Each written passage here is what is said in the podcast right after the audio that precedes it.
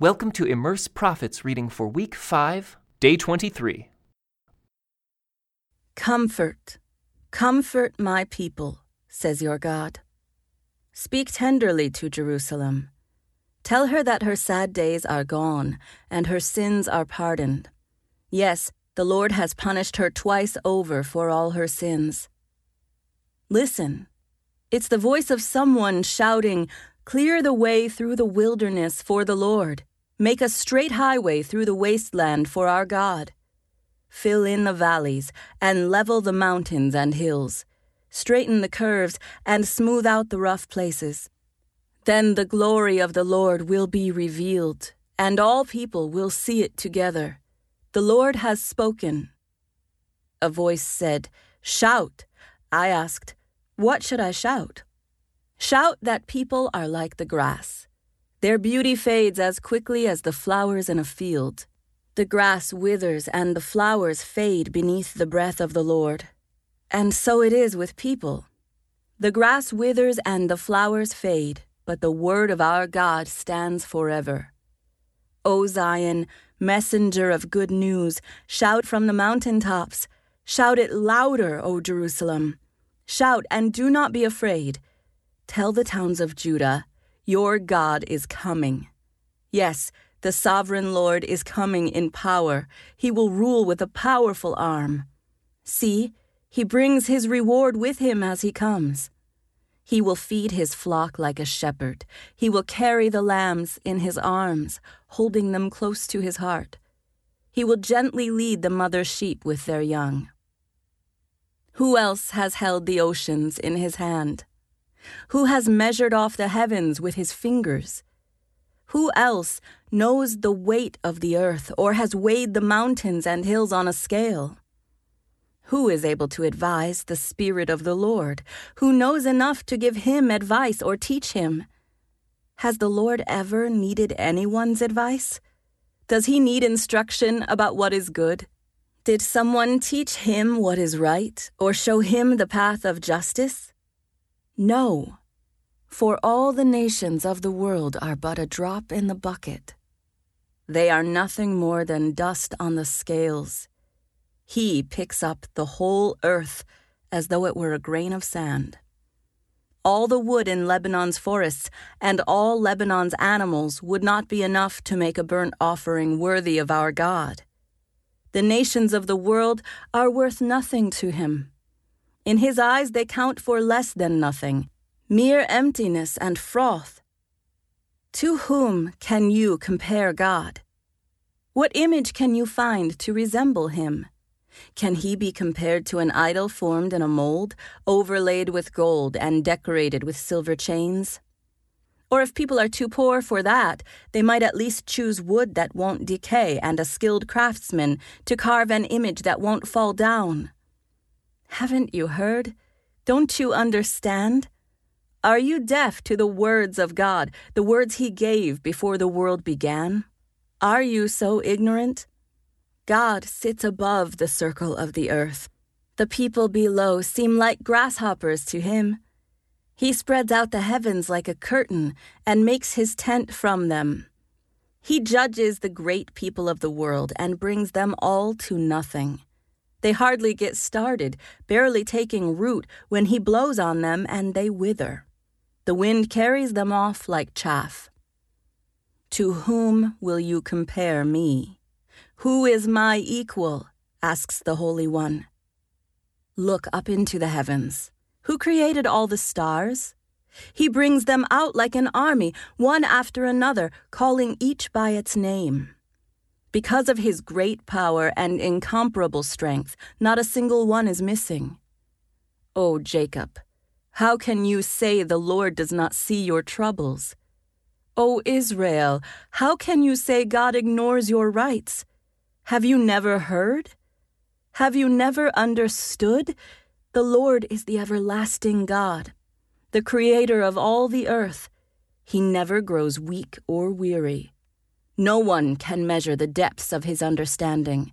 He gives power to the weak and strength to the powerless.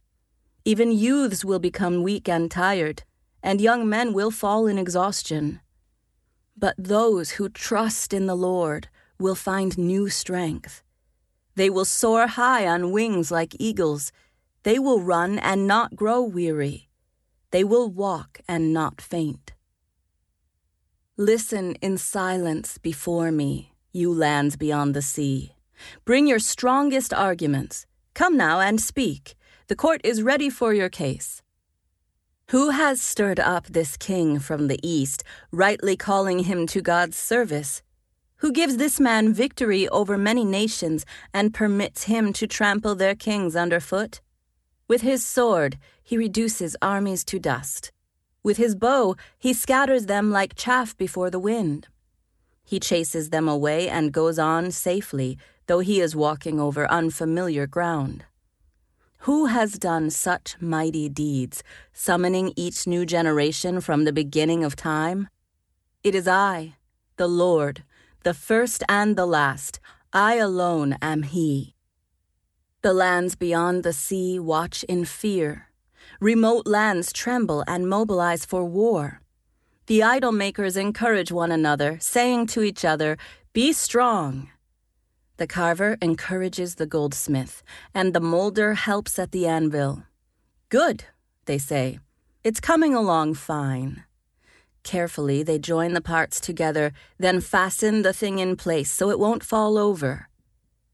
But as for you, Israel, my servant, Jacob, my chosen one, descended from Abraham, my friend, I have called you back from the ends of the earth, saying, You are my servant. For I have chosen you and will not throw you away. Don't be afraid, for I am with you. Don't be discouraged, for I am your God. I will strengthen you and help you. I will hold you up with my victorious right hand. See, all your angry enemies lie there, confused and humiliated. Anyone who opposes you will die and come to nothing. You will look in vain for those who tried to conquer you. Those who attack you will come to nothing, for I hold you by your right hand. I, the Lord your God, and I say to you, Don't be afraid. I am here to help you.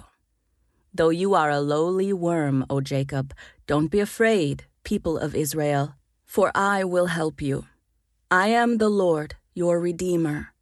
I am the Holy One of Israel. You will be a new threshing instrument with many sharp teeth. You will tear your enemies apart, making chaff of mountains. You will toss them into the air, and the wind will blow them all away. A whirlwind will scatter them. Then you will rejoice in the Lord. You will glory in the Holy One of Israel. When the poor and needy search for water and there is none, and their tongues are parched from thirst, then I, the Lord, will answer them. I, the God of Israel, will never abandon them. I will open up rivers for them on the high plateaus.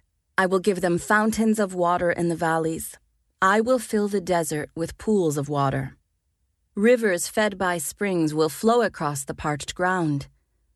I will plant trees in the barren desert cedar, acacia, myrtle, olive, cypress, fir, and pine. I am doing this so all who see this miracle will understand what it means that it is the Lord who has done this, the Holy One of Israel who created it. Present the case for your idols, says the Lord. Let them show what they can do, says the King of Israel. Let them try to tell us what happened long ago so that we may consider the evidence. Or let them tell us what the future holds so we can know what's going to happen. Yes, tell us what will occur in the days ahead. Then we will know you are gods. In fact, do anything, good or bad. Do something that will amaze and frighten us. But no, you are less than nothing and can do nothing at all. Those who choose you pollute themselves. But I have stirred up a leader who will approach from the north.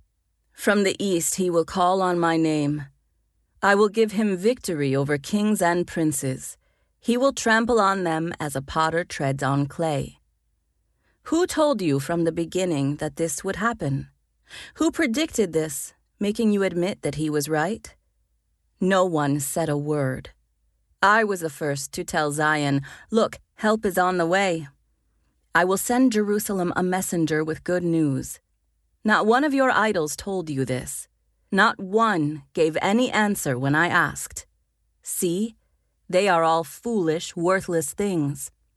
All your idols are as empty as the wind. This concludes today's Immerse Reading Experience. Thank you for joining us.